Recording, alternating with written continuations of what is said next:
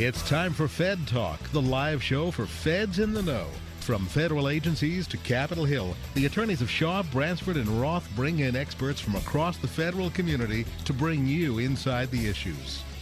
Fed Talk is meant to provide general information about legal issues. However, the views expressed in this program are not intended to provide legal counseling. Listeners are cautioned not to rely upon any statements made in resolving legal issues they may face, but instead to consult with their own attorney about specific situations. Attorneys are not engaged in providing legal services while appearing on the program and are not responsible in any manner for the consequences that may stem directly or indirectly from reliance on any statement made during this program.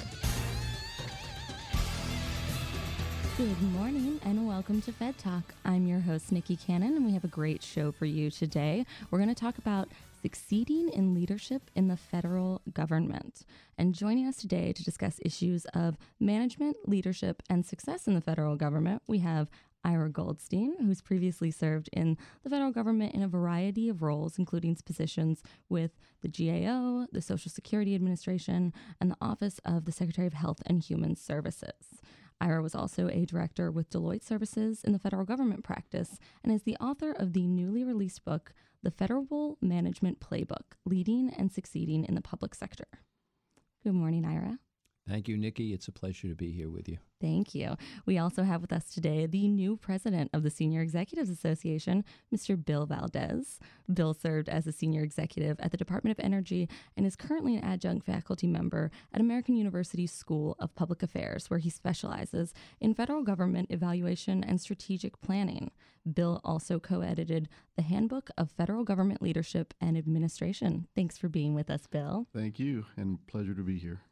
Thank you guys both. And I just want to start, uh, I want to dive right into uh, to what we're going to talk about today uh, and the significance of your publications. And Ira, I'm going to throw this to you first, but I really want to know what prompted you to compile all the knowledge you've gained through your years of work, both within the federal government and alongside of it at Deloitte. Well, well you know, Nikki. Um, first, let me start by congratulating Bill on his on his new role and and his in his new job. And and I actually have a reason for that, other than just trying to be nice to to my fellow commentator. Um, the Senior Executive Association. I was a charter member of the Senior Executive oh, wow. Association when it was cre- of the Senior Executive Service when it was created for the federal government many decades ago. And the Senior Executive Association and the Senior Executive Service provide that insight into the special skills and special management and leadership capability that it takes to be successful in managing the federal government as an enterprise. And that is the issue that prompted me to want to write this book. Uh, um, it turns out that when you uh, look, based on my almost 20 years of experience in the government and experience in consulting, it turns out that when you look at what the founding fathers did when they created our government, is create a government that was designed to protect freedom, but very, very hard to manage. And they did that deliberately. They did that because they wanted the the local organization in our country to be most powerful and the federal government to be least powerful. And so they fractured the management among three different branches of government legislative, executive, and judicial. They made it almost impossible for federal leaders to get anything done without making sure they had all the other branches covered. Um, since then, there's been many things that have occurred that have made it even more difficult and more specialized to be successful as a manager. So I wrote the Federal Management Playbook in order to be sort of a day by day blocking and tackling guide to what are the special skills that it takes to be successful. And when you look at it, and I did a lot of research for the book, when you look at the programs that have been successful, many more are successful than not. And yet the media doesn't cover it that way, and yet the popular attention is more drawn to the problems. And so uh, the target of the book is to say when there are successes, and there are many of them, what distinguishes them? And if I'm trying to be a leader and a manager, what should I do differently that will make me and my program more successful? And that was the reason, it is the reason for the book.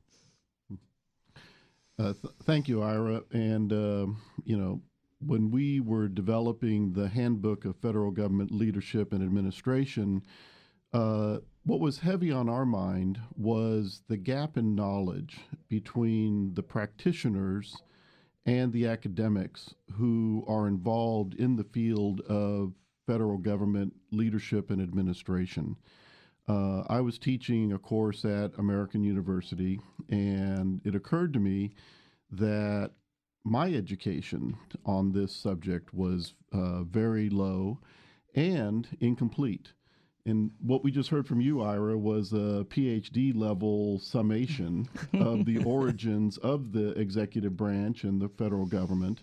And you're absolutely correct. Um, leading and managing in the federal government is extraordinarily difficult, complex, and requires um, a real knowledge of the history and theory behind uh, the evolution of the federal government.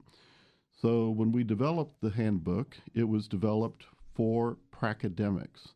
And pracademics are practitioners who also wish to have an understanding of the academics behind uh, the um, uh, leadership and administration of the federal government.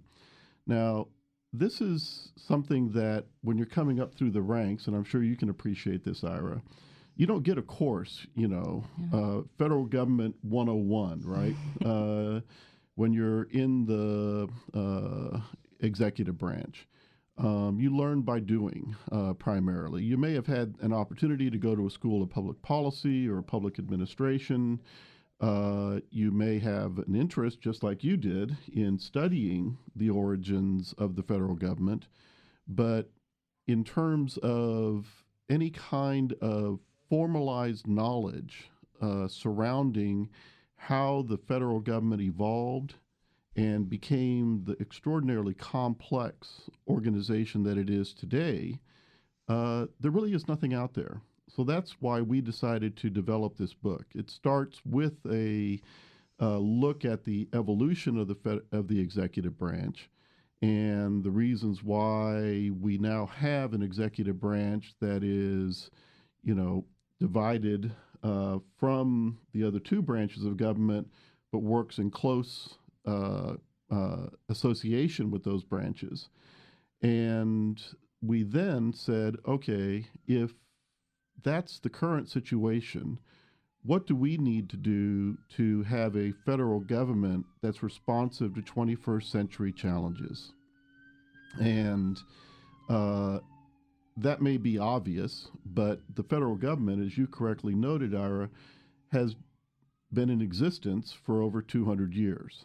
And uh, many of the laws, regulations, uh, pr- business processes of the federal government are go back 200 years. And what we have now, though, is a government that must be responsive to the types of exponential change that we're seeing in uh, the world uh, and be responsive and agile enough to be nimble enough to respond to those challenges. So I think both of the books actually complement each other very, very well. And uh, they are, uh, you know, good guides for you know, the uh, existing federal manager and leader. So this is really interesting um, to me. Uh, um, because I, you know, we can expand the conversation a little bit in order to also understand the diversity uh, of players. It makes it even even more difficult. During the 12 years that I ran the federal uh, civilian business at my firm Deloitte, um, who provided a lot of the specialized expertise that ended up as part of the book. I also discovered that consultants and contractors are important players and is actually a part of the book that is tips for contractors and consultants. Um, and now we're in an environment where, and I hope we can discuss this a little later on, where you have a whole new wave of political appointees coming in. Mm. And so, this point that Bill makes about um, making sure everybody that comes in and out, the more flow you have of people coming in and out, whether it's GS 13s being promoted to 14s and 15s and up to the SES, they can become political appointees. And so, contractors, consultants, political appointees, and the media, all of those people need to understand what, what the success factors are. And then some of the same people who are involved come back into the government to run some things. And so, I think um, having some some guidance on how to handle innovation in a in an environment that doesn't make it easy to innovate, on how to how to handle risk. And you notice I don't say manage risk because managing risk implies that risk is bad and has to be kept down. Without mm-hmm. achieving risky things, you don't move forward on behalf of the taxpayers. So doing all of those things that I think I, I, think that's very important to have some literature out there that people can use on what are the best practices in doing those things. And I hate to cut us off right now, but we are going to have to go to our first break. You're listening to Fed Talk on Federal News Radio. We'll continue with our discussion in a minute. Make long term care insurance part of your retirement plan. Long term care is expensive, and it's not covered by traditional types of insurance plans. With benefits designed specifically for the federal family, the Federal Long Term Care Insurance Program offers a smart way to help protect savings and assets and remain independent should you need long term care services someday. Start planning for the future. Take the next step and visit ltcfeds.com today. That's ltcfeds.com.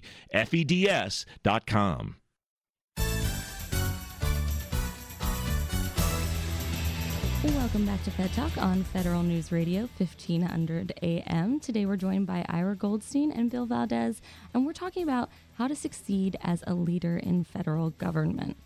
And, you know, we touched on in the first segment what kind of prompted you guys to to take on these these projects that are they're so needed, especially at this point. And that's what I really want to talk about is with our our current political and media climate and the negative effects it has on on public perception and what all it it generates in within legislation, within the administrative side, and how is it that these materials that you guys are, are putting out there are are going to give our leaders the tools to adapt and, and succeed in this climate. You know, Bill, can, can you start us off? Yeah, I mean, that's a great question. And it was actually one of the reasons why we wrote the book, uh, because we believe that public perceptions of the federal government are directly related uh, to a lack of understanding of the federal government.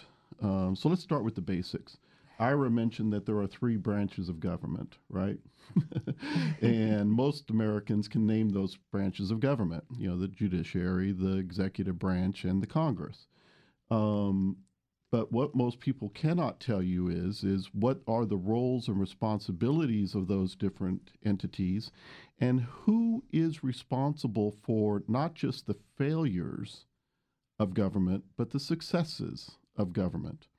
And if you think about it, uh, the executive branch is the portion of the government that is most in contact with the American taxpayer and U.S. citizens on a day-to-day basis, whether it's Social Security checks or you know filling potholes in the road or education programs or science and technology programs. You know, the executive branch becomes the face of the federal government. And when there are failures and when there are successes, it is the executive branch that largely is the one that receives the attention.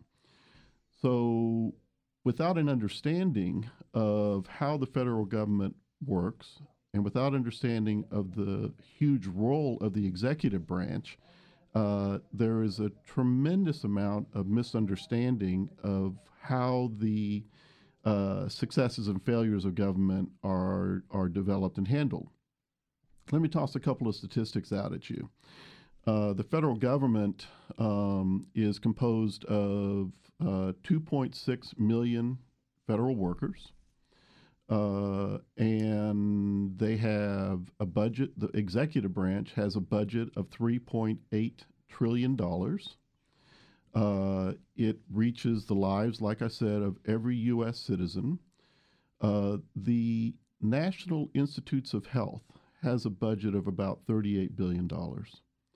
That's larger than the GDP of 95 nations. Wow. Okay. So we're talking about a scale and scope of operations that is extraordinary. And uh, yet, there is no real understanding of how a unified executive branch operates and what it takes to be a leader in that environment.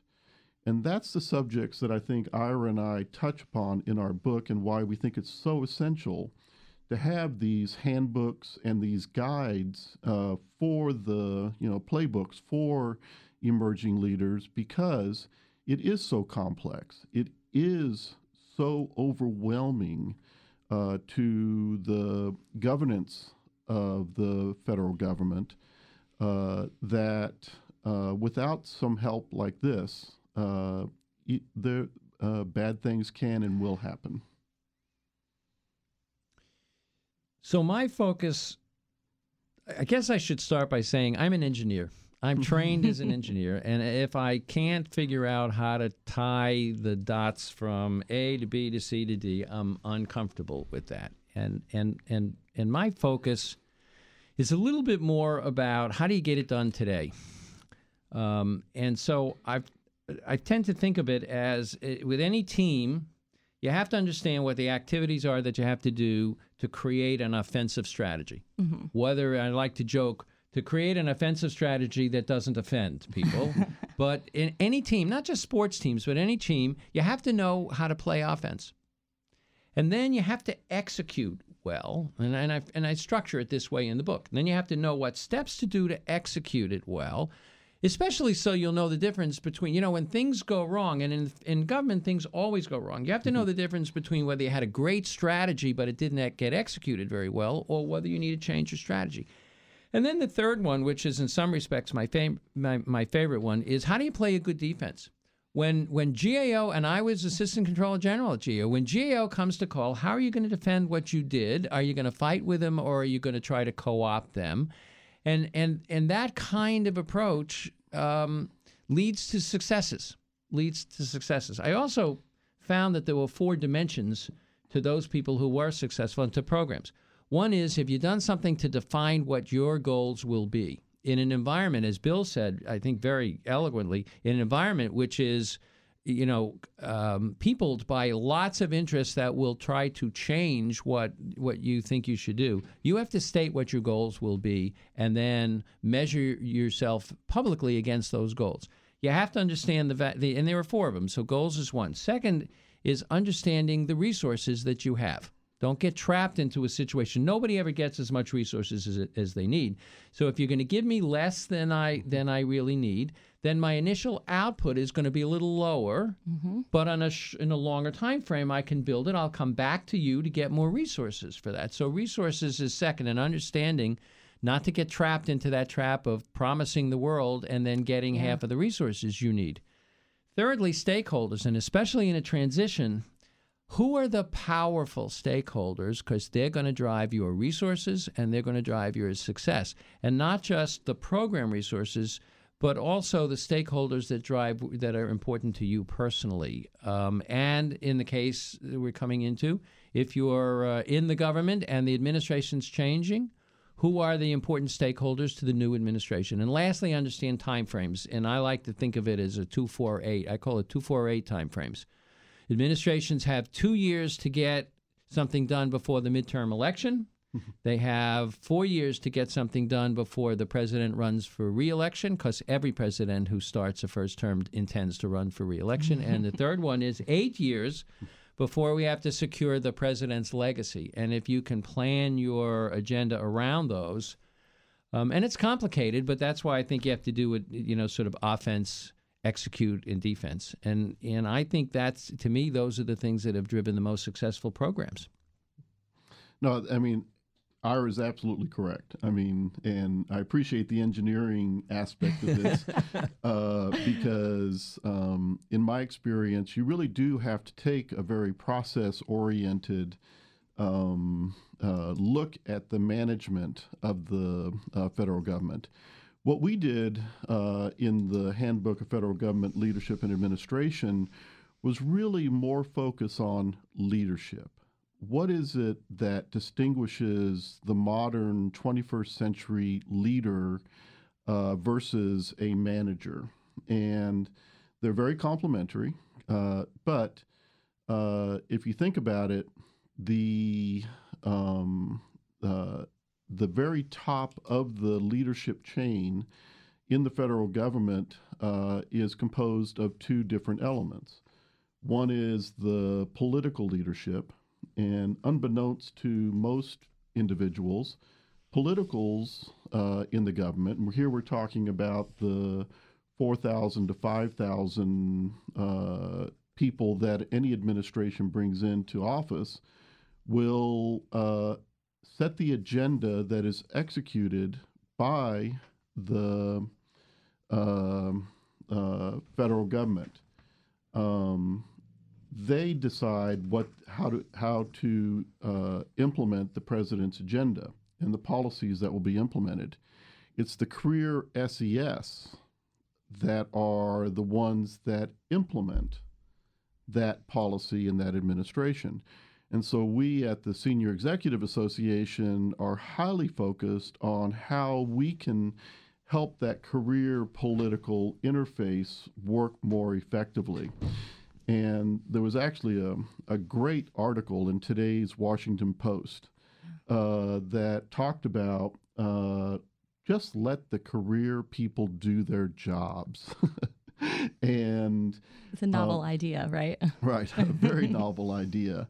Um, and that the Trump administration has an opportunity uh, to really take advantage of the kinds of uh, executive uh, skills that are in the private sector, where you have a management team, a leadership team come in, set the agenda, and then let the your your career, your knowledgeable SES execute that.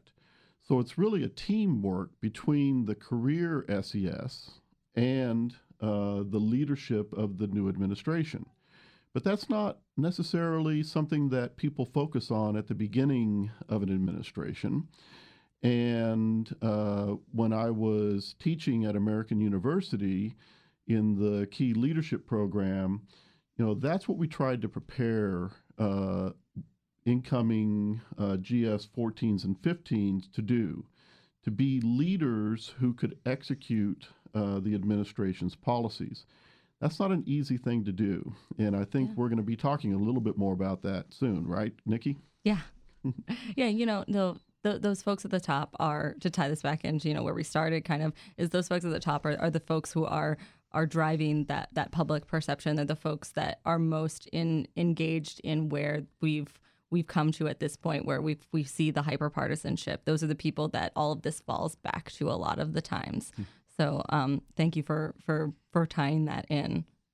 What's really I, I agree with with Bill as well. Um, what's really fascinating about this uh, leadership issue is um, that you can't go find a course somewhere on on leadership that will teach you all you need to be able to know and do. You can learn the blocking and tackling of it, um, but you know, you have to learn to be a leader through trial and error, through um, uh, through listening. You know, I like to say the first three things in being a leader is to listen, listen, and then listen again. And Colin Powell said you can't be a leader without followers. And so, one of the key elements about leadership is um, taking care of your people, dealing with how well they can do in a new administration. Um, and there's, I, I agree, there's a common interest between the political appointees coming in at a policy leadership role and the career leaders. Uh, one author termed it uh, pracademics.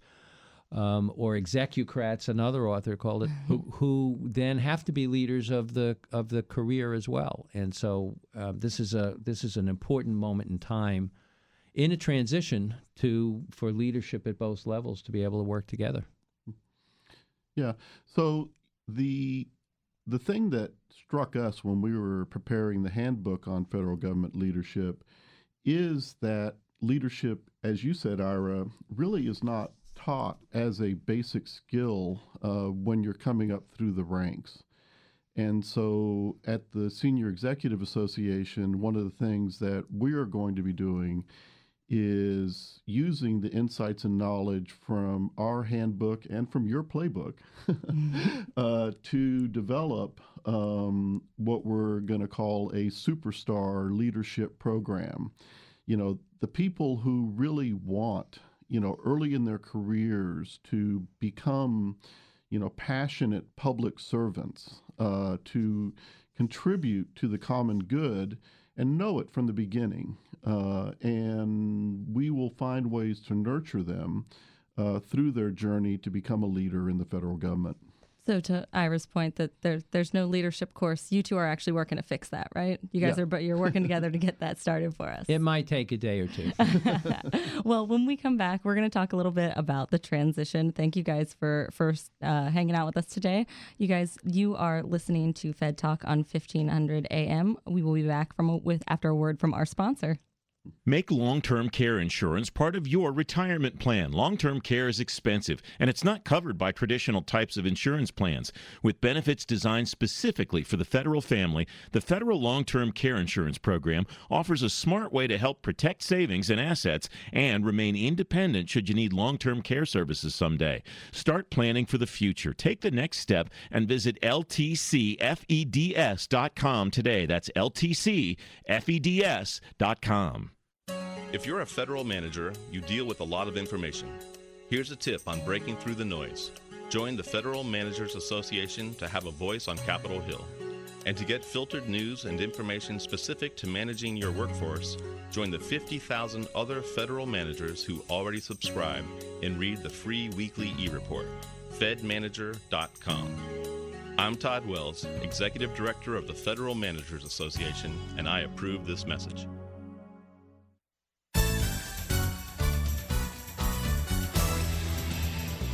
Thank you for joining us today on Fed Talk on Federal News Radio 1500 AM. Today we're talking about leadership in the federal government and what you need to know to succeed in those positions.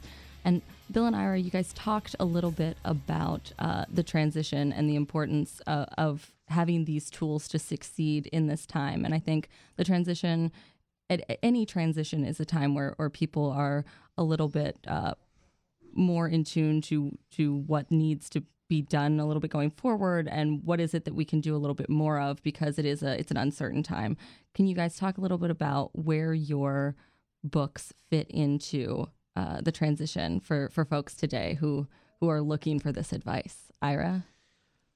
Well, I'll tell you, Nikki, um, in the federal management playbook, um, I have a specific section that is called Tips to Political Appointees on How to Get the Most from the Career Civil Servants, followed by a section called Tips to Career Civil Servants on How to Get the Most from Political Appointees and it and it is it, it is the book's response and my response to people who urged that I deal with that interface between the politics, which is an important part. That's how the people express their desire for leadership is through the political process, and the career, who have a, a, critical role in making it work and helping it to happen. And the skills that it takes start with both parts of that organization and, and, and both groups understanding that they can't get their job done well without the other. I interviewed a lot of people for the book, and every, without exception, every single political, a lot of them career, a lot of them political appointees, a lot of them consultants, a lot of them um, other advisors, to a person, every career person and every political appointee started by saying, I could not have gotten my job done, especially the political appointees all said, I could not get my job done if I didn't have the career people on my side. And so the advice that they started to give is if you're coming in as a, an appointee, um, as odd as it may sound, understand what the president wants, but then understand how the career civil service can get you there. They will want to be helpful to you because people in the career leadership ranks are motivated by the desire to do the best job for the people of our country. And so, advice number one to and it's and it's in the book under under what I call key takeaways. Advice point number one is explain to the career people what the goals are and why, so that we can understand if we're career personnel um, why it is the president made that commitment, what it is I can do to be helpful. On the career side of it, be a tour guide. Um, it's it, it it's a great phrase. I adapted it from you know from somebody else who was a mentor of mine. Be a tour guide. If you have a whole lot of people approaching an area that you know and they're new and they're in the new administration, and there will be four thousand of them yeah. coming on board, not all at once, but they'll be approaching, you know, in months and and and quarters.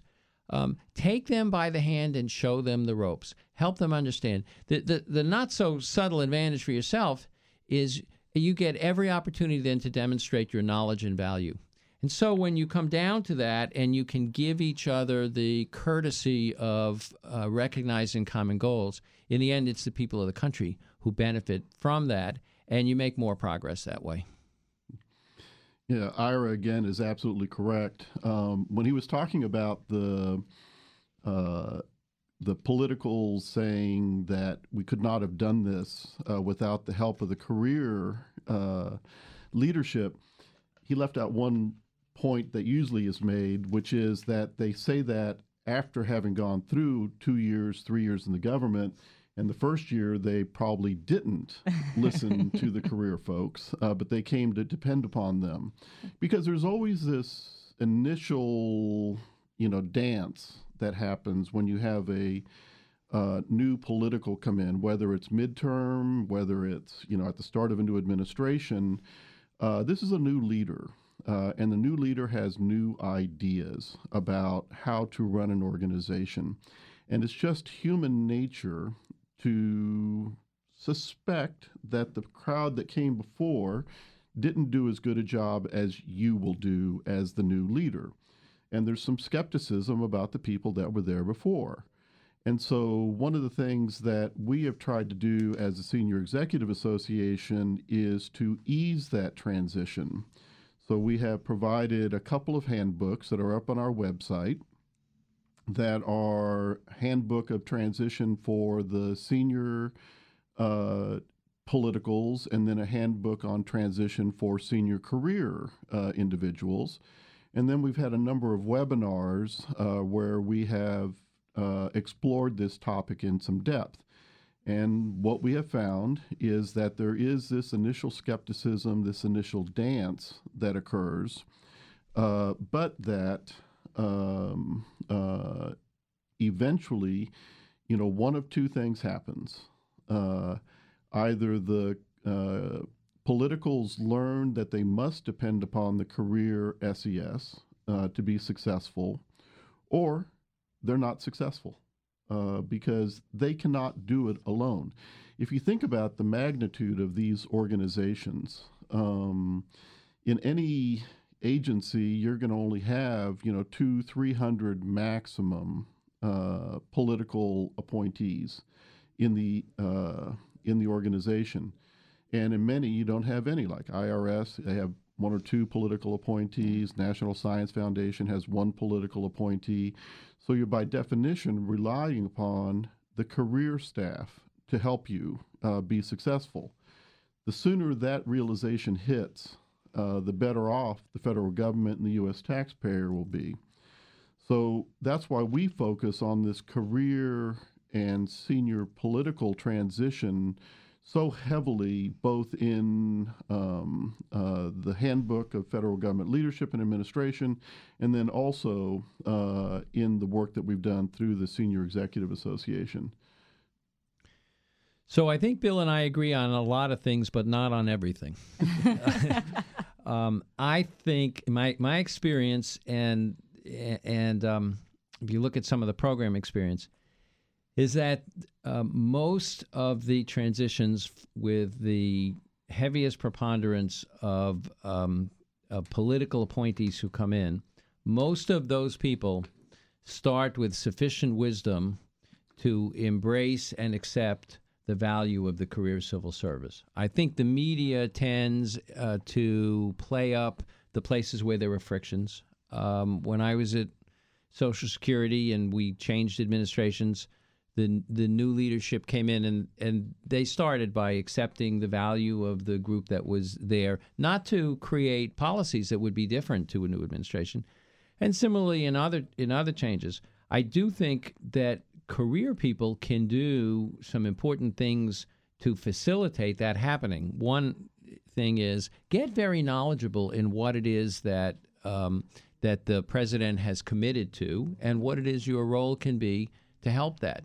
Become aware of the positives and negatives and figure out what it is that the new appointees can do that will help you achieve your goals in, in managing and leading the career staff that, that you lead.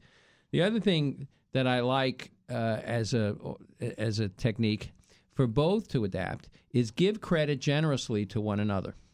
Makes a lot mm-hmm. of sense when you come in as an appointee to acknowledge the positives. If you're the new transportation secretary, recognize that the FAA has done a darn good job at keeping us safe in the skies. Yeah. If you're a career civil servant, um, recognize that the president's new team wants to get some credit fe- relatively quickly and think about what you can do to help them be successful. Um, with with a few exceptions, I've found that that tends to work pretty well, and that it also leads to a faster and and and, and happier environment. Yeah. No, I, I think you're absolutely right. The uh, there's been a strong focus in the uh, federal government recently about employee engagement, mm-hmm. and what exactly does that mean? Employee engagement happens at all different levels, but it has certain characteristics to it. One is communication. You know, is uh, the political leadership and the senior career leadership communicating uh, their goals and their uh, priorities, you know, throughout whatever agency they are working in. Uh, but it's a two-way street because the communication has to come up from the career staff as well, up through uh, the career SES uh, to the political leadership that's what engagement is. It's a tag team. You know, it's it's a it's a sport um, where you have you know physical contact sport where you have regular engagement uh, between the lowest levels of the bureaucracy in the policy and um, programmatic decisions uh, that affect the agency's working processes. That's how you get happy employees if they feel that they are engaged. You know, Ira talked about stakeholders. You know, uh, the primary stakeholder in an agency is the employees. And uh, sometimes we forget that and we forget to include them in you know the major initiatives and reward recognize them value their opinions and their advice um, but the sooner we can get those kinds of engagements going uh, between the new administration and the career staff, uh, the better off we'll be as a federal government. One of the things that this is an interesting point. One of the things that um, we should recognize is the transition we're confronting now is is not unprecedented. It, it, it clearly the election was a very different kind of election, mm-hmm. and everybody now is using that as a as an insight to um, whether the transition in a new administration would be very different. Um, we have, you know, in the transition from um, the Carter administration to the Reagan administration years ago, there was comparable angst about changes in, in policy and changes in approach. Um, and so, in that kind of change, uh, people get very anxious, they get concerned. Yeah. It's valuable to understand that this transition will continue for six to 12 months and that there will be plenty of time to for our leaders uh, in the government and our leaders coming into the government to negotiate what makes sense in terms of managing well and to work with one another and that learning does take place while that happens and that in, in the end I, I agree with this point bill made in the end the accommodation that you find between the two um, really helps uh, you know the government's primary stakeholders which are the taxpayers of our of our country um, and if you look at being politically insightful, if you're a career person, not politi- not be politicized, but be politically insightful, you can help the new team be successful as well. And we're going to have to take our last break uh, right now. So, uh, to hear a word from our sponsor, you are listening to Fed Talk on Federal News Radio, 1500 AM. Make long term care insurance part of your retirement plan. Long term care is expensive, and it's not covered by traditional types of insurance plans. With benefits designed specifically for the federal family, the Federal Long Term Care Insurance Program offers a smart way to help protect savings and assets and remain independent should you need long term care services someday. Start planning for the future. Take the next step and visit ltcfeds.com today. That's ltcfeds.com.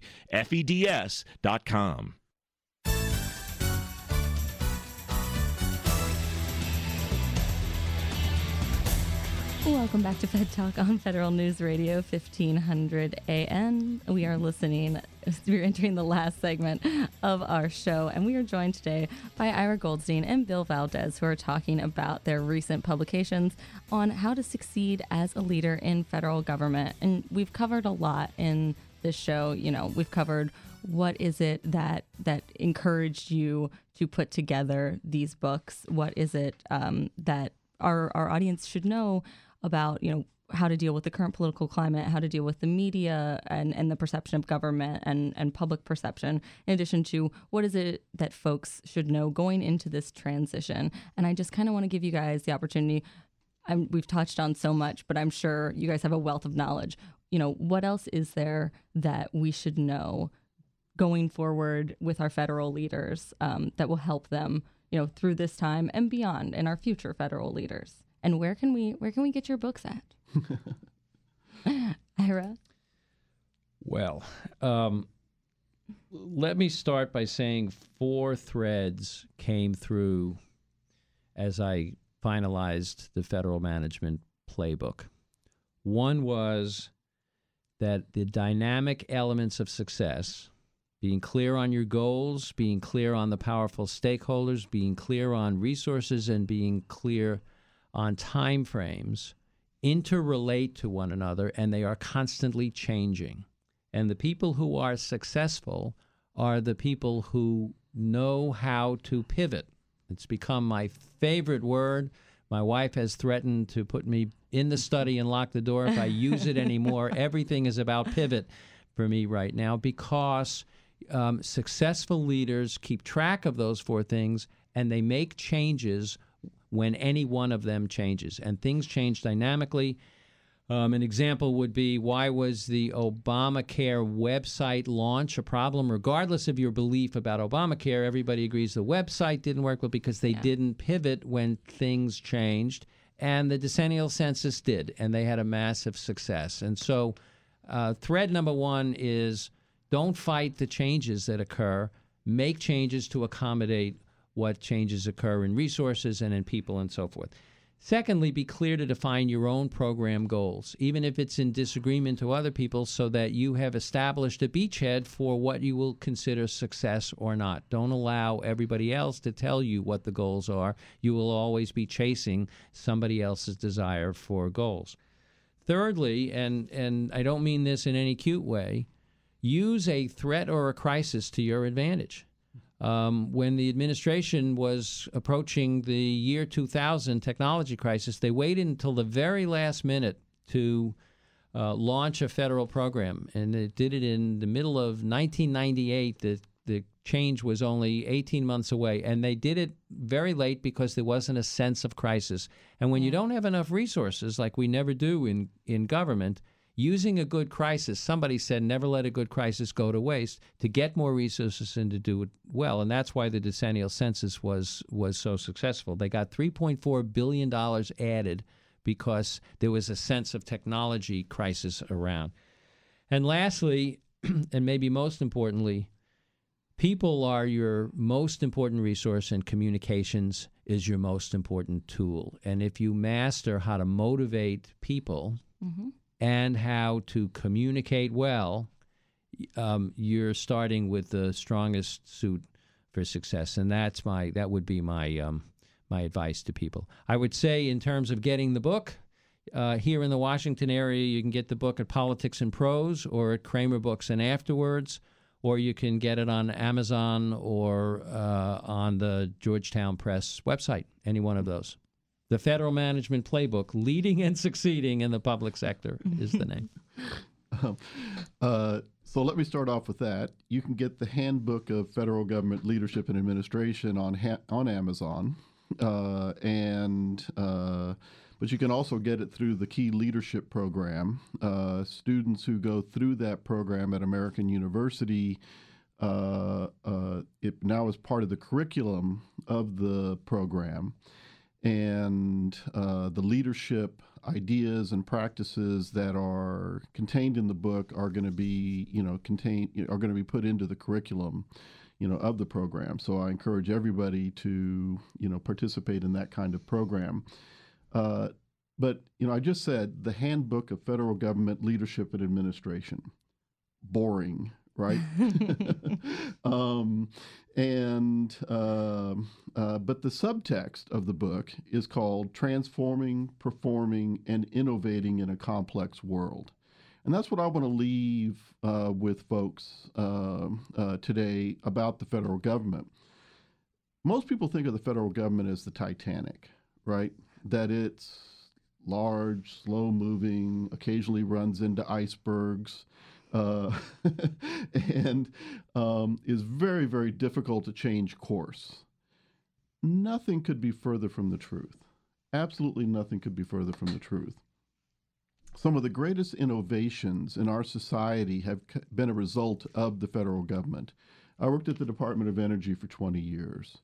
It has um, lays claim to 85 Nobel laureates wow. uh, in physics and chemistry, uh, the National Science Foundation uh, is recognized throughout the world as one of the greatest uh, public entities uh, for innovation.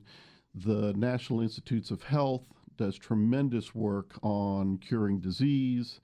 Yeah. Um, the Social Security Administration, uh, on a routine basis, and Ira knows this, sends out how many million Social Security checks per uh, per month. I think north of 50. Yeah, without complaint and accurately, with a high degree of accuracy. You know, these are the kinds of uh, business processes and innovations uh, that every U.S. taxpayer should be proud of.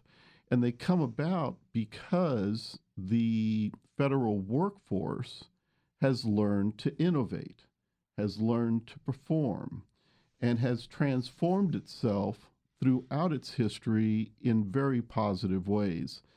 Um, one of the chapters uh, that we have in the book uh, is by Avery Sen, and it's uh, called The Entrepreneurial Species Within the Federal Government. And you think, entrepreneurial species within the federal government. I mean, that's that's must be an oxymoron, contradiction in terms. You know, choose your poison, but they exist. They exist. Uh, one of my colleagues is David Bray at the Federal Communications Commission. Uh, he's the CIO there. His uh, uh, Twitter handle, I think, is called hashtag Change Agent because he's one of a large cadre of individuals within the federal government that are true change agents, and they exist. There's another aspect to this. Um, every four years or every change of administration, we have what essentially is a hostile takeover of the federal government, uh, just like you might have in the public sector in the private sector, you know, when a corporation changes its its leadership, and maybe it's not so hostile, and and Ira and I agree or disagree on the hostility that might may exist, you know, uh, during these takeovers. But the fact of the matter is, is that every four years uh, or eight years, you're guaranteed a change in leadership. And that change in leadership comes with new policies, new programs, new ways of doing business and it's an incredibly diverse, complex uh, set of operating conditions that career uh, officials have to deal with on a regular basis. They're the ones who have to transform, to evolve, to innovate, and to perform successfully given the uh, uh uh, mandates of the new political leadership. And that's why we, you know, put that subtext in here and why we think it's so important to have a 21st century federal leadership corps that is continuing in that uh, intentional way to be able to transform, innovate, and evolve. Leadership in a transition, I, I agree. Leadership in a transition is going to be heavily about innovation, heavily about reaching across the divide and making it happen. Um, I think there's more that will be common than than people realize. I think that being a great leader involves capitalizing on the opportunity that you're now presented, um, bring positive solutions to the new team. I think, as Bill alluded to, um, and uh, maybe be generous in giving credit to others, both laterally and and and more senior to you, about some new ideas. And um, if I were to go back into the government right now. I would be understanding what it is that can take um, the president's program and make it successful, and then using innovative tools in order to do that. It's a great opportunity, and, and I agree with Bill on that. Mm-hmm. Where there's chaos, there's opportunity. And um, I, I have talked with a number of my colleagues who are still in government about how they are responding to the Trump administration's initiatives, and to a person, they're thinking exactly what Ira said. How do I change in a way that is true to the mission of the agency that I'm working in, but achieves the administration's requirements? It can be done, and that's what true leadership is all about. Uh, can we, before we conclude, as we started in a broader framework than the transition. Mm-hmm. Um, that, that the transition is a normal event in government, but mm-hmm. that the longer term uh, importance of both political appointees and career leaders is to execute their programs well and to serve the population, to be innovative where you can, um, but to understand that if you're going to have organizational dynamics that work, that you have to have basic skills. You have to be able to negotiate in the political environment. You have to get the right level of resources.